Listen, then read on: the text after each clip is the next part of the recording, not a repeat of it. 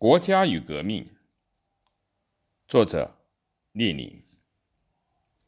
以建立新兴的无产阶级专政国家为内容，是十月革命前夕所发表的马克思主义的国家论，以唯物史观为基础，阐明国家的历史作用和阶级的本质。资本主义国家必须用暴力打碎。今日。仍有重读的必要。题解：国家与革命，列宁，作于一九一七年的八到九月。一九一七年二月的时候，俄国首都彼得格勒工人大罢工，同时号召士兵起义，推翻了沙皇尼古拉二世专制制度。在第一次世界大战中流亡瑞士伯尔尼苏黎世的列宁，在四月返国，发表了四月纲领。七月，克伦斯基政府对布尔什维克进行了镇压。此后，列宁隐蔽在彼得格勒西郊的拉兹里夫湖畔的茅舍，他分析了革命后无产阶级国家的性质，并写出自己的观点。就是这本《国家与革命》。在这本书里面，列宁明确指出了无产阶级国家意味着什么，阐述了专政和民主的关系。一九一七年的十月，在工人和士兵掌握了领导权的布尔什维克推翻了克伦斯基政府，建立了苏维埃。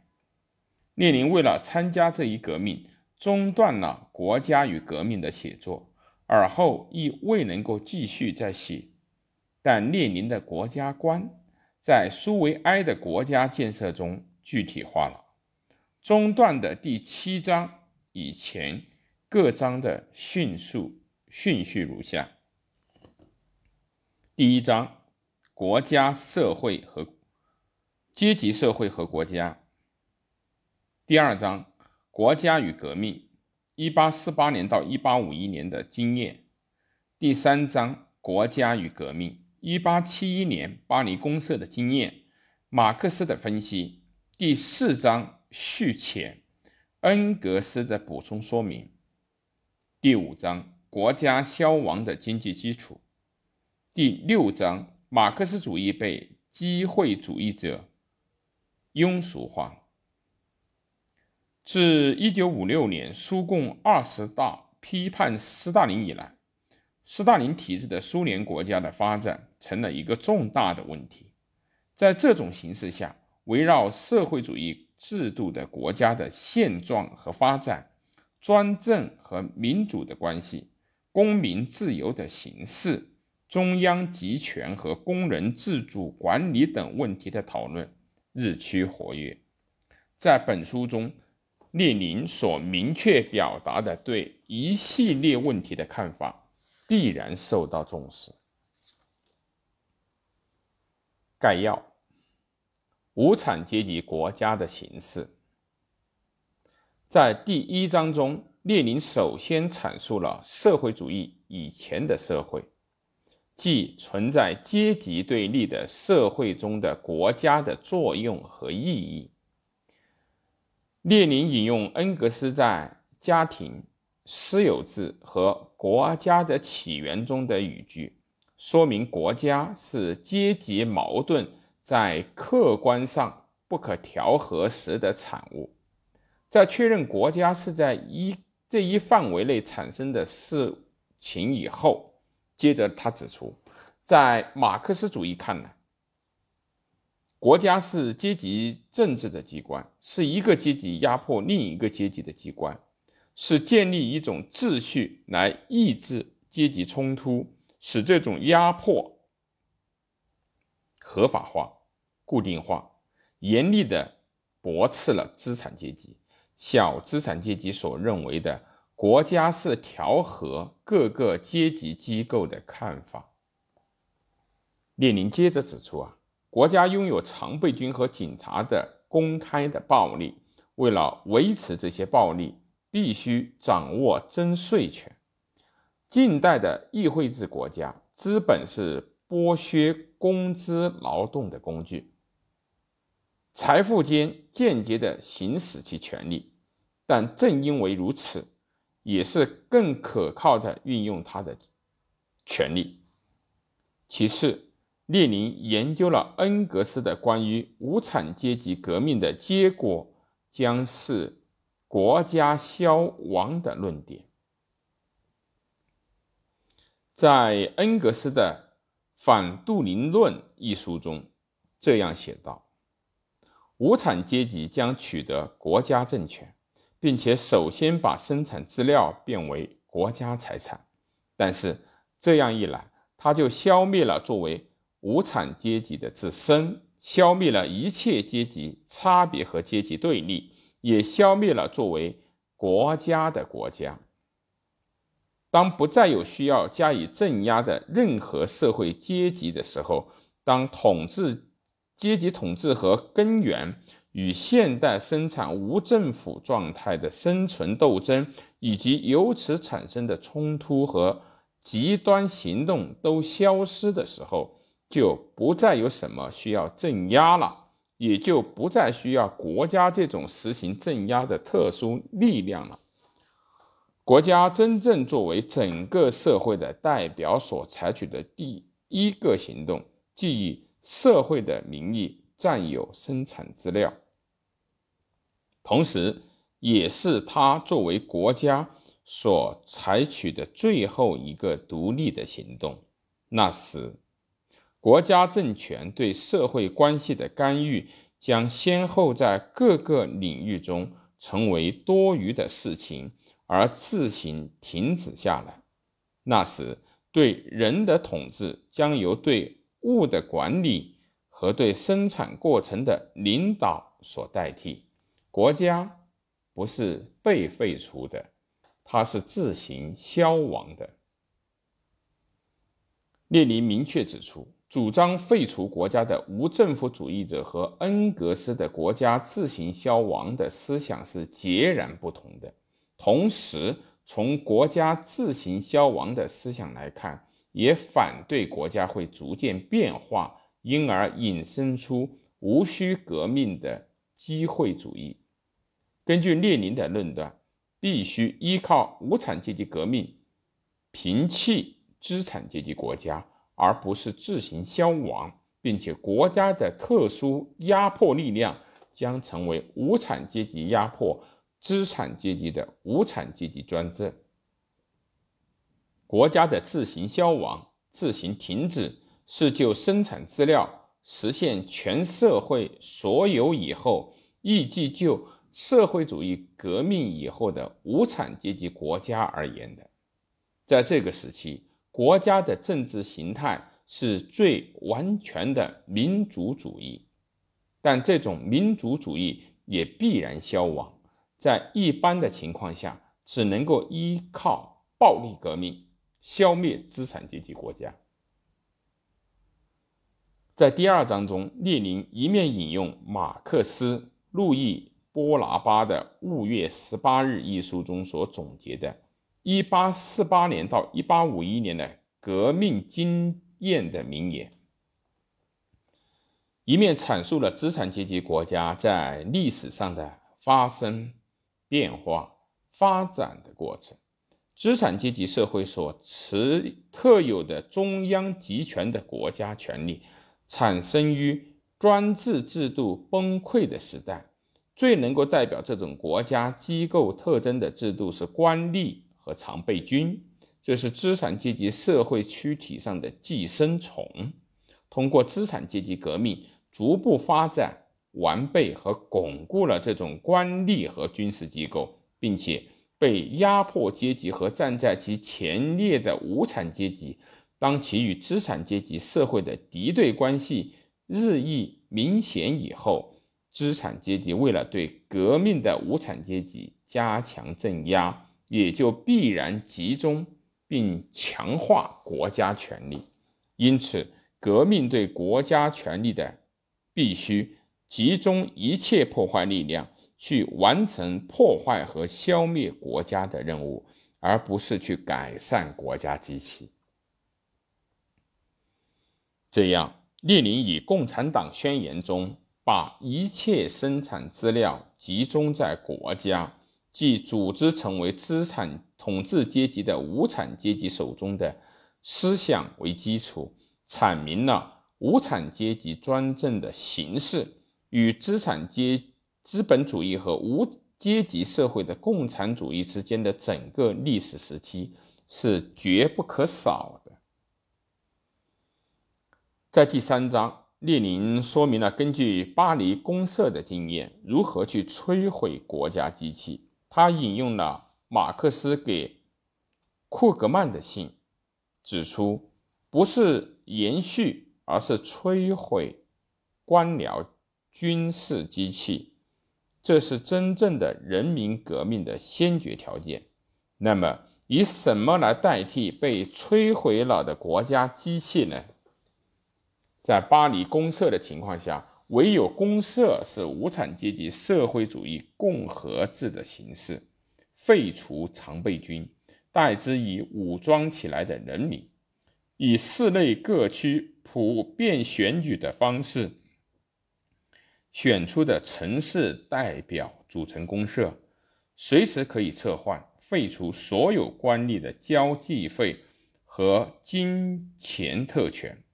所有国家公务员的薪金减到工人工资的水平，这些都是公社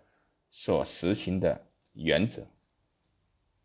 公社不应该是议会式的。而应当是同时监管立法和行政的工作机关，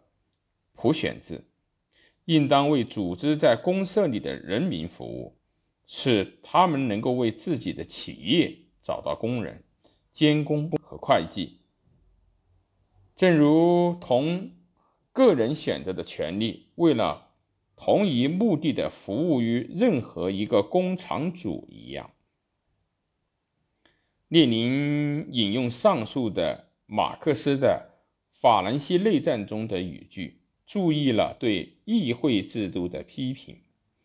那么，无产阶级从议会制度中可以利用一些什么呢？列宁认为，议会机构和选举制不可废除，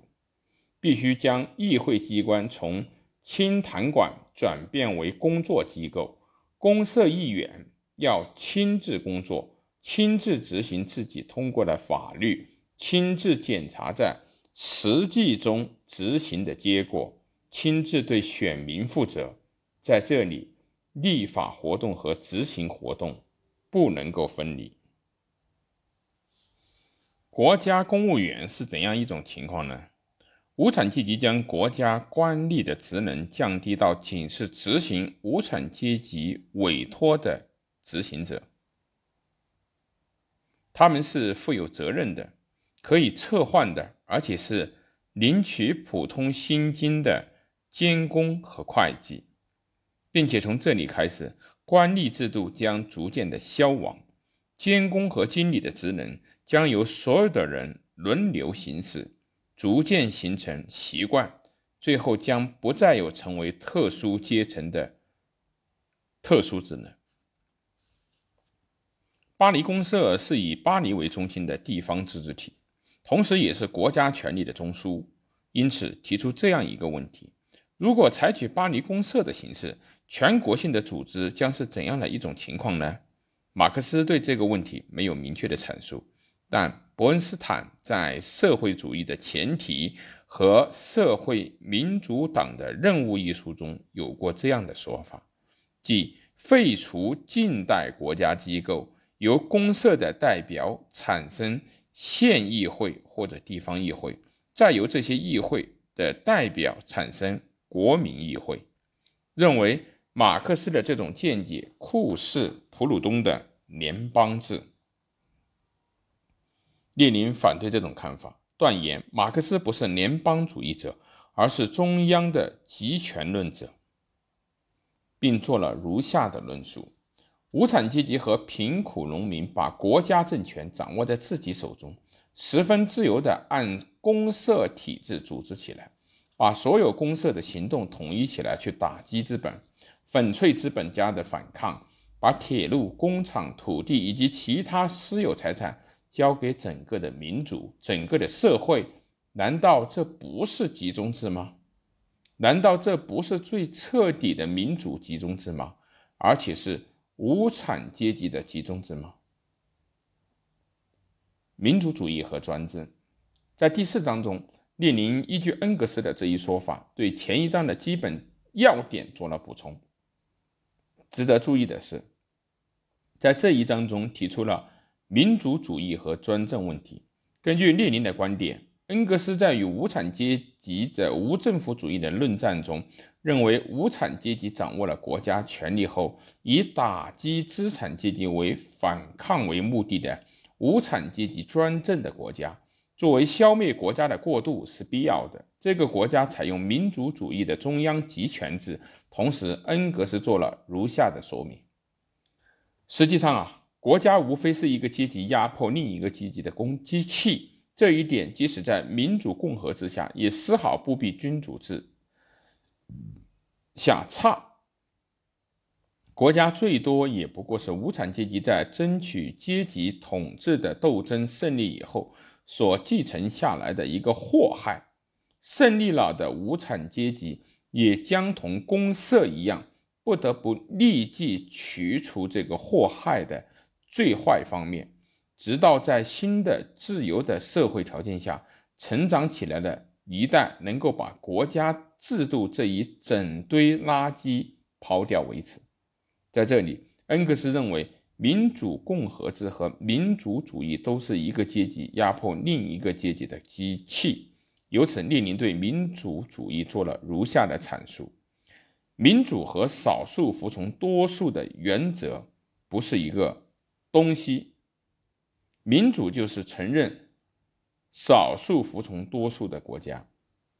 即一个阶级对另一个阶级。一部分居民对另一部分居民使用有系统的暴力组织。在第五章中，列宁对这个问题做了进一步的详细的阐述。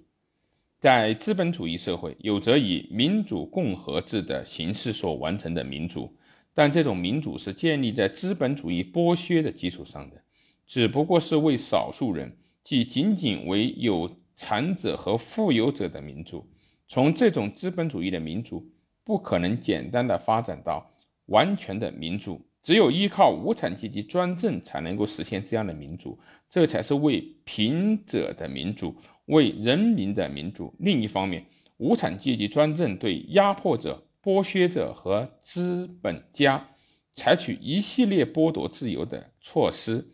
必须对他们进行压迫，在资本家的反抗没有了。阶级消灭了的共产主义社会，才有可能开始实行没有任何禁止的民主，完全的民主。到了那个时候，即使无任何强制也无妨啊！人们逐渐习惯于遵守共同生活的根本原则，那时民主才会开始消亡。这样，列宁指出，资本主义社会的民主是。伪善的民主是为富有者的民主，但另一方面，对工人阶级的解放斗争来说，民主具有非常重要的意义。这是因为在阶级压迫的形势下，无产阶级通过民主可以允许有更加广泛的自由。共产主义社会的两个阶段。在第五章中，列宁就国家消亡的问题，依据了马克思《哥达纲领批判》中所阐述的原理，将共产主义社会分为第一阶段，一般称为社会主义社会和高高级阶段。时至今日，对这两个阶段的划分仍在议论纷纷，所以我们对这些问题做些探讨。马克思在《哥达纲领批判》中。驳斥了拉萨尔的全部劳动产品归劳动者的主张，就刚刚从资本主义社会中产出、产生出来的共产主义社会的形态做了描述。这样的共产主义社会在各个方面，在经济、道德和精神方面，都还带着它脱胎出来的那个旧社会的痕迹。列宁接着指出，这样的共产主义生产资料已经不是个人的私有财产，他们已归全社会所有。社会的每个成员完成一定份额的社会必要的劳动，就从社会领到一张凭证。证明他完成了多少劳动量，他根据这张凭证从消费品的社会储存中领取相应数量的产品，这样扣除了用做社会基金的那部分劳动量，每个劳动者从社会领回的正好是他给予社会的，从而乍看起来似乎广泛实行了平等，但实际上。这种平等的权利是资产阶级的权利，以不平等为前提，这只是做到人剥削人已成为不可能，个人占有生产资料的不公平已被消灭，平等和公平还未能够实现。只要残存着资产阶级的权利，就还需要保家，要国家来保卫生产资料的公有制。需要国家来保卫劳动的平等和产品分配的平等。那么，共产主义的高级阶段是怎样的一种状态呢？马克思做了如下的论述：在共产主义的社会的高级阶段，在迫使个人奴隶般的服从分工的情形已经消失之后，在脑力劳动和体力劳动的对立也随之消失之后。在劳动已经不仅仅是谋生的手段，而且本身成了生活的第一需要之后，在随着个人的全面发展，生产力也增长起来，而集体财富的一切源泉都充分的涌流之后，只有在那个时候，才能够完全超出资产阶级权力的狭隘眼界，社会才能够在自己的旗帜上写上。各尽所能，按需分配。在这里值得注意的是，列宁强调，像这一共产主义的高级阶段的发展过程是长期的，而且在这个过程中，需要社会和国家对劳动标准和消费标准实行极其严格的监督。这确实关系到社会主义国家的具体问题。列宁指出了他的基本方针：这种监监督应当从剥削资产阶级和由工人监督的资本家开始，并且不是由官吏的国家，而是由武装工人的国家来实行。今天，社会主义制度的国家的现状和发展正重新被作为重大的问题加以讨论。所以啊。对列宁在书中有关无产阶级国家专政和民主国家消亡的论点，我们应该十分慎重地进行再研究。